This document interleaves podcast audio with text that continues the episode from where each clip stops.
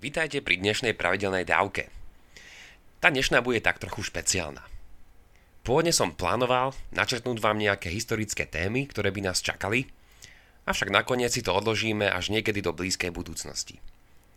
Ak by ste tiež cítili, že môj hlas dáko medzi tým zmužnel, tak to nie je tým, že donedávna bola naša dávka súčasťou platformy mužom.sk, ale skôr tým, že je zachrípnuto prechladnutý. Verím však, že nejak zvládneme aj túto prekážku. Vrátane tej, že dnešnú dávku nárávam v mojom improvizovanom izbovom, nazvime to štúdiu. Prečo táto zmena? Nuž, keďže sa práve nachádzam kde si v Izraeli, kde sa už dlhoročne venujem archeologickým vykopávkam, rozhodol som sa, že spravím časť práve o tomto. A áno, ako počujete, prechladnúť sa dá aj v horúcom Izraeli. To, na čo sa pozrieme spolu dnes, nie je však nejaká tematická výnimka, pretože aj táto dávka spada do našich oblastí, ktorým sa tu chceme venovať. Archeológia je špecifické odborné bádanie a aj keď nie je taká exaktná ako napríklad fyzika, je to stále samozrejme veda. A keď sa zaoberá práve nejakým náboženstvom, tak potom môžeme hovoriť o istej archeológii náboženstva. V mojom prípade Ide o archeologický záujem židovstva a kresťanstva počas ich prvých storočí. A o tom, prečo môže byť práve takéto niečo zaujímavé, sa vám pokúsim povedať práve dnes. Najprv však ešte ako tradične mám tu pár oznamov. Ak by ste mali k tejto alebo akejkoľvek inej dávke pre nás nejakú otázku, určite nám ju napíšte na e-mail vo forme menopodcastera zavinač pravidelnadavka.sk. Taktiež, ak počúvate dnešnú dávku ešte v júni 2019, stále nás stíhate podporiť sumou, ktorú uznáte za vhodnú, cez našu crowdfundingovú kampaň na startlab.sk. Podporiť nás tiež môžete drobným či štedrejším darom na náš účet. Ďakujeme za vašu podporu a všetky info nájdete na pravidelnadavka.sk.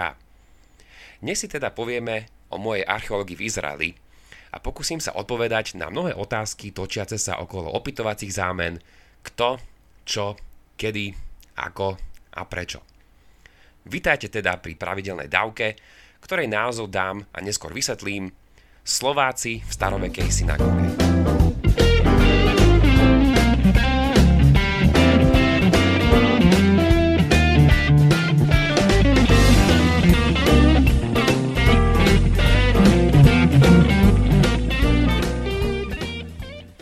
Však zvyknem začať kde si na začiatku a preto načnem tento príbeh, keď sa ocital ešte len vo svojej kolíske. Bolo leto 2011 a ja som vtedy akurát sedel v jednom z jeruzalemských hostelov a práve som čerstvo skončil môj prvý pár týždňový archeologický projekt v tomto meste. Pracoval som pri ňom na materiáloch z tzv. Chrámovej hory, čo je to najposvetnejšie a nábožensky najvýznamnejšie miesto v celom Jeruzaleme. A jej súčasťou je aj pre turistov známy múr nárekov. Bol som prekvapený z toho, ako je relatívne ľahké začať sa venovať niečomu, čo by ste si chceli vyskúšať. Chcel by som ísť azda robiť archeológiu do Jeruzalema? Čo tak si niečo o tom zistiť a napísať niekomu e-mail? No a presne to som spravil a nakoniec sme sa poľahky dohodli. Teraz som sedel v spomenutom hosteli a bol som nabudený čerstvými zážitkami z mojej prvej archeopraxe – v tej dobe mi však imponovalo jedno meno, ktoré v archeológii Izraela veľmi známe. Tým menom a osobou za ním je profesorka a archeologička Jody Magnes, ktorá učí na univerzite University of North Carolina v Chapel Hill v Amerike. Momentálne takisto vedúcou Izraelského inštitútu pre archeológiu, čo je izraelský štátny orgán, ktorý dozerá na všetkú archeológiu prebiehajúcu v štáte Izrael. Čítal som si už vtedy od nej pár kníh a počúval od nej veľa prednášok. A povedal som si, že ak by sa dalo ísť zažiť aspoň jeden mesiac na vykopávkach v prítomnosti takejto pútavej a dynamickej osobnosti, tak by to bola paráda. A tak som teda otestoval moju hypotézu, že za mnohými zaujímavými vecami, ktoré nás môžu čakať, stojí v ceste iba jeden e-mail, ktorý môžeme napísať. A tak som ho napísal. Pamätám si, že mi odpísala ešte v ten istý deň. Nakoniec sme sa počas ďalšieho leta stretli a zďaleka nie posledný krát. A tak sa stalo, že som ďalšie leto pristal v Tel Avive a odtiaľ nás autobus zobral na sever Izraela do Galilei, do miesta zvaného Hukok, alebo tiež aj Chukuk. Je to miesto, ktoré sa nachádza priamo v území, ktoré by sme mohli nazvať Ježišovou základňou. Bolo to práve v týchto končinách na pobreží Galilejského jazera, kde bolo zasadených mnoho príbehov spomenutých na stránkach biblických evanielí. Prečo by však niekto ako ja mal ísť práve na takéto miesto? A prečo by som si radšej nemal vyhľadať nejaké známejšie miesta? Známejšie aspoň v tom zmysle, že už sme o nich počuli. Napríklad aspoň Kafarnaum, Nazaret alebo Tiberias. Každý predsa radšej pôjde do Pompeji alebo do Ríma, a nie na nejaké úplne neznáme miesto. Už v prvom rade, nie vo všetkých vami obľúbených miestach sa akurát vykonáva relevantný výskum a po druhé, moju odpoveď som už asi spomenul. Osobne mi išlo totiž o osobu, ktorá ma sem inšpirovala prísť. A bol som si istý, že samotné miesto bude tým pádom tiež skvelé. A som rád, že som sa nemýlil. Bolo to doteraz tak dobré, že ma to lákalo vždy prísť naspäť. Čo tu teda robíme? Stručne povedané, vykopávame synagógu. S tým sa spájajú mnohé otázky, na ktoré je niekedy ľahšia odpoveď, avšak na iné niekedy trochu zložitejšia. To sa však dalo čakať. Otázky kde a kto sú celkom ľahké. Hukok je malá sebestačná židovská dedina alebo kibuc a miesto našej starovekej synagógy sa nachádza malú vzdialenosť od neho – Pešo je to tak 15 minút a sme tam. Ide pritom o americký projekt, ktorý vedú a spolufinancujú tri univerzity, pričom zapojiť sa môžu študenti, ale neštudenti z rôznych oblastí či veku. A teda nielen z týchto univerzít, ale aj z celého sveta. Skupine je nás každé leto približne 40 až 50 vrátane našich špecialistov.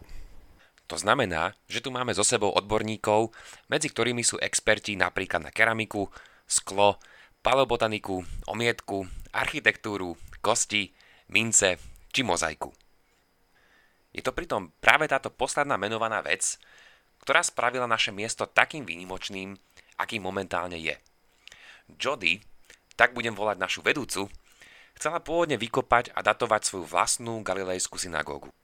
Ako som už spomenul, Galilea je teda oblasť okolo Galilejského jazera a na tento projekt sa dala preto, lebo chcela na vlastnej synagóge archeologickému svetu ukázať, že jej argumenty pre datovanie starovekých synagóg v Galilei sú lepšie, a teda presnejšie, ako tie, ktoré mnohokrát pre ne používajú jej mnohí kolegovia.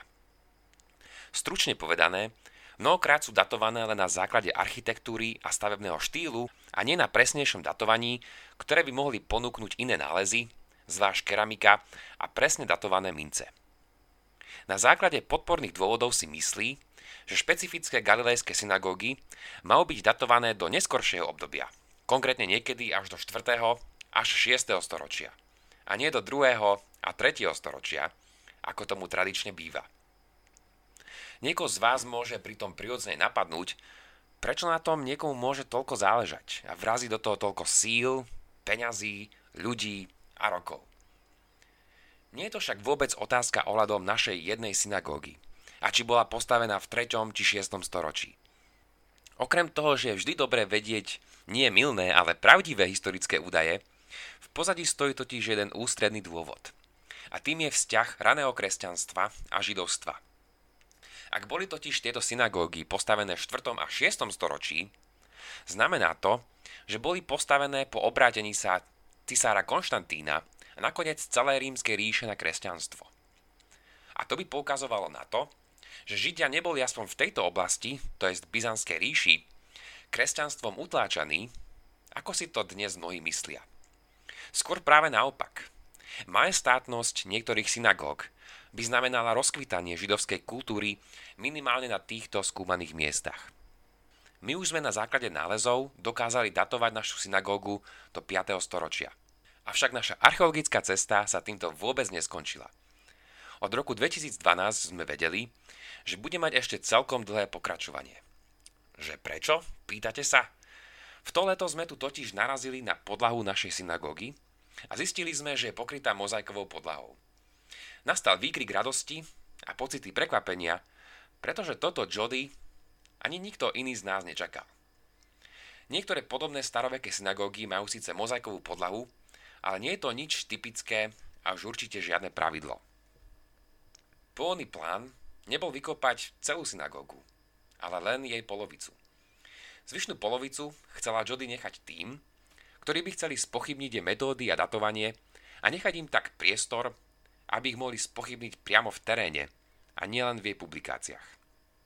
Keď sme však našli našu podlahu, vedeli sme, že ju chceme celú a nie ju nechať ďalším objaviteľom. Bolo to teraz, ako keby ste našli taký veľmi vzácný staroveký poklad a chceli by ste si z neho nechať len polovicu a zvyšok nechať ostatným nálezcom. Bolo nám teda jasné, že naše vykopávky budú trvať o čosi dlhšie a že záujem o našu synagógu bude predsa len o čosi väčší. Dnes je nám to jasné, že záujem je naozaj obrovský. Každý rok k nám prichádza mnoho významných archeológov a iných odborníkov či časopisov, vrátane National Geographic, aby videli naše dielo aj naživo. Tento rok nás pritom bude čakať zjavne ten najväčší nával. Vieme, že samotný štát má záujem o to, aby sa naše miesto stalo archeologickým parkom. Ale tento proces pár rokov ešte veru potrvá. Ešte som pritom nespomenul, že naša mozaiková podlaha nie len taká hociaká. Nede napríklad o akési len geometrické motívy, ktoré sa v niektorých starovekých synagógach veru nachádzajú. V tej našej sa nachádzajú zobrazenia biblických, ale čo je veľmi zaujímavé, aj nebiblických príbehov. A už len samotný tento fakt ju robí výnimočnou. Našli sme tu scény s biblickým Samsonom, Noého archou, preletnutým Jonášom, útekom Izraelitov z Egypta a napríklad aj výjav, na ktorom môže byť zobrazené stretnutie jeruzalemského veľkňaza s Alexandrom Veľkým. S Alexandrom Veľkým. Kto by to len čakal? Avšak možno je to trošku len senzácia a nakoniec to nie je on. Kto vie? Naša mozaika a synagóga je komplikovaná. To neznamená, že takéto stretnutie naozaj totiž nastalo, ale vieme, že v staroveku koloval príbeh o tom, že tomu tak bolo. Pritom niektoré z príbehov, ktoré tu vidíme, nie sú doslovne prevzaté z Biblie, ale ide už o ich reinterpretáciu alebo tzv. midráž. Nášho Jonáša napríklad nepretla len jedna ryba, ale rovno tri naraz. Vieme pritom, že takýto midráž v stredoveku existoval a autorka, ktorá nedávno o ňom publikovala článok, sa ku nám s potežením prišla na túto scénu pozrieť. Okrem toho sa našej v synagóge v strede nachádzal zverokruh, ktorý žiaľ rovnako ako mnoho ďalších našich iných mozaikových panelov, nie je úplne zachovaný. Poviete si jazda, čože? Zverokruh v synagóge? A to už čo má spoločné so starovekým židovstvom? Nie je to však zďaleka jediná synagóga, ktorá má takýto motív a v našom okolí sú aj ďalšie podobné. Tu je však azda ten najvýznamnejší bod. Naša synagóga sa vymyká štandardizovaným predstavám o tom, čo by malo a mohlo byť v synagóge zobrazované. Inak povedané, keby sme sa mali spoliehať len na staroveké rabínske texty, nikdy by sme neuhádli, že môžu existovať židovské skupiny, ktoré sa takto odkláňajú od týchto ideálov. Ja túto situáciu opisujem tak, že máme síce text v pramení, ale potom kontext v kameni. A z tohto dôvodu vie archeológia jednoznačne obohatiť staroveké chápanie, a to samozrejme nielen židovského náboženstva. V tomto zmysle vie dať vedecké bádanie staroveké texty do širšieho kontextu. Niekedy ich vie potvrdiť, niekedy doplniť a niekedy vyvrátiť. Ak by sme mali našu synagógu opísať jedným slovom, tak by to bolo asi zvláštna. Obsahuje totiž taktiež motívy a postavy typické skôr pre grécku mytológiu a nie pre synagógu. Aj preto momentálne neexistuje žiadna teória všetkého, teda nejaké jasné vysvetlenie, ktoré by tomu dalo všetkému nejaký význam. Hľadanie pôvodného významu je však tiež taká ďalšia zvláštna vec. Pretože keby sme našli nejaké vysvetlenie, ktoré by objasnilo naše mozaikové panely, ako si môžeme byť predsa istí, že je to jeho význam, ktorý v ňom videli aj jeho pôvodní umelci. A to teda všetko za predpokladu, že takýto význam tam v prvom rade už bol. Nevadí. Hľadáme a odhalujeme ďalej. Naša práca sa ešte neskončila. Už pred asi troma rokmi nám Jody zagratulovala, že sa vďaka nám budú prepisovať učebnice starovekého židovstva. Naša synagóga je zvláštna a tešíme sa z toho. A tu je trochu každodennej rutiny na záver. Pracujeme 6 dní v týždni, oddychujeme v sobotu, často máme pritom taký kultúrno-historický program, poprepájaný s rôznymi workshopmi či prednáškami. Máme však aj dosť voľného času a zavítame pritom aj na rôzne iné miesta v našom blízkom či viac vzdialenejšom okolí. Musím pritom povedať, že toto je pritom jedna z takých najúžasnejších častí tohto celého času, pretože to znamená, že s nami idú na tieto miesta nielen nejakí miestni sprievodcovia a naozaj tí najväčší odborníci, ktorí sa mnohým týmto veciam a okolnostiam venujú celý život, píšu o tom učebnice a veľmi radi o tom hovoria a zdieľajú svoje vedomosti s druhými. Vykopávky prebiehajú len jeden mesiac za rok, a to každý jún. Niektorí z nás majú aj špecializované úlohy, vrátane mňa, keďže som dostal počase na starosti digitálnu registráciu našich nálezov. Čo vás však ešte také môže odradiť? Napadajú mi tri veci. Prvá. Vstáva sa tu o 4 ráno. Druhá. Ak sem chcete prísť po prvýkrát, pripravte sa, že vás to vyjde dáke tie peniaze. Možno azda až 2000 eur. Ďalšíkrát vás to už vyjde lacnejšie. A tretia. Sú tu všelijaké nástrahy. A nielen škorpióny, ale aj izbová klimatizácia, vďaka ktorej môžete očividne prechladnúť prečo som túto časť nazval Slováci v starovekej synagóge a nielen Slovák. Tento rok bol prvý, čo sem úplne nezávisle odo mňa prišiel iný Slovák študujúci v Londýne a dokonca sme sa spolu ocitli na jednej izbe. Okrem toho, že naša synagóga zvláštna, aj naše zloženie je tu veľmi špeciálne. Takže, ak budete chcieť niekedy počuť s Dominikom na túto tému nejaký rozhovor, dajte vedieť a určite zariadíme. Už len pripomeniem, že pravidelnú dávku môžete odoberať v podcastových aplikáciách Apple a Google Podcast, Spotify, Stitcher a Podbean. Ak neviete ako na to, choďte na pravidelnadavka.sk, kde nájdete jednoduchý videonávod. Teším sa na vás na budúce. Buďte zvedochtiví a nech vám to myslí.